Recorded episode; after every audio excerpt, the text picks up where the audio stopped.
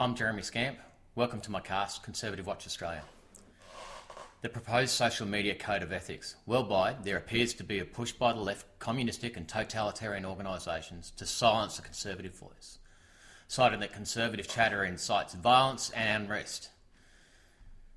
A quote from the La Trobe University Associate Professor Andrea Carson reveals the global spread of online misinformation has the potential to erode fundamental elements of the modern civilization across much of the developed and developing world. And as such, efforts to tackle the issue require coordination and cooperation between the key players. Again, another quote from the same source. Based on expert interviews with journalists, academics, digital platform providers, human rights activists, and others, the report shows that two early adopters of anti fake news laws, Indonesia and Singapore, have used the new laws to silence critics accused of spreading fake news.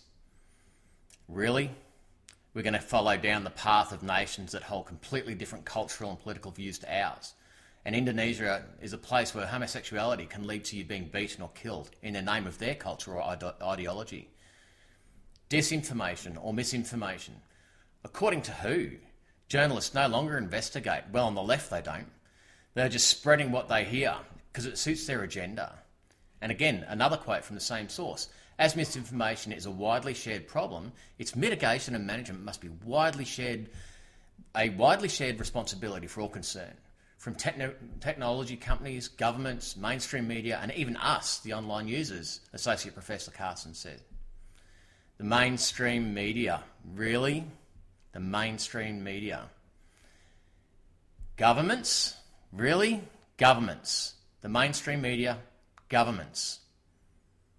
Technology companies, are they serious?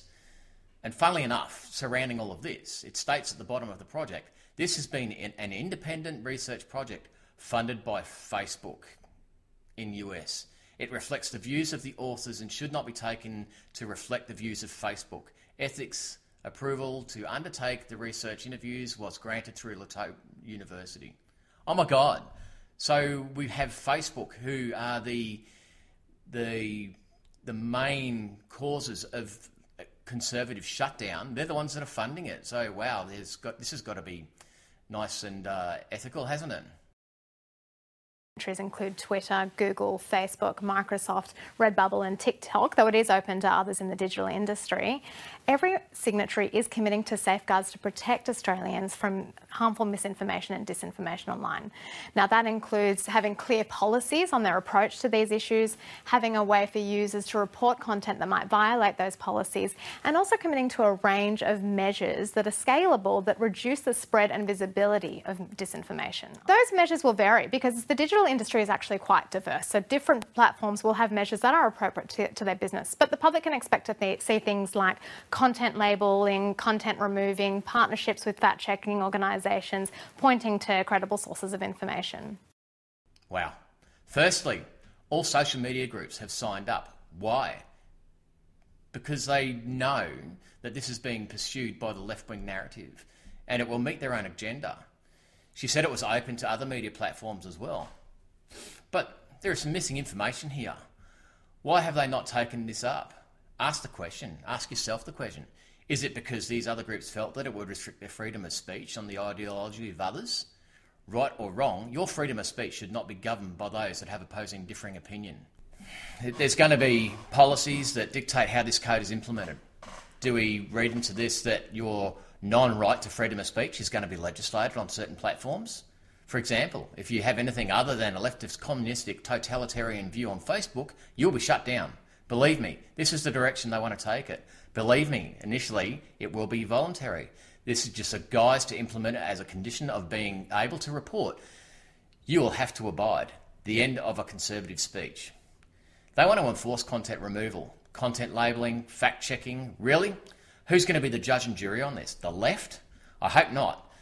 That's the, wor- the world that we are living in now with fact checking. Organisations such as Snoop and PolitiFact, who are notoriously left wing biased, they have reported the same comment, content differently depending on who has seen it.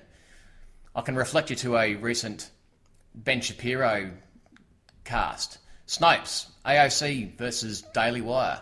Was AOC in the Capitol building? mostly false, reported on the AOC tweet, then misleading on the Daily Wire tweet.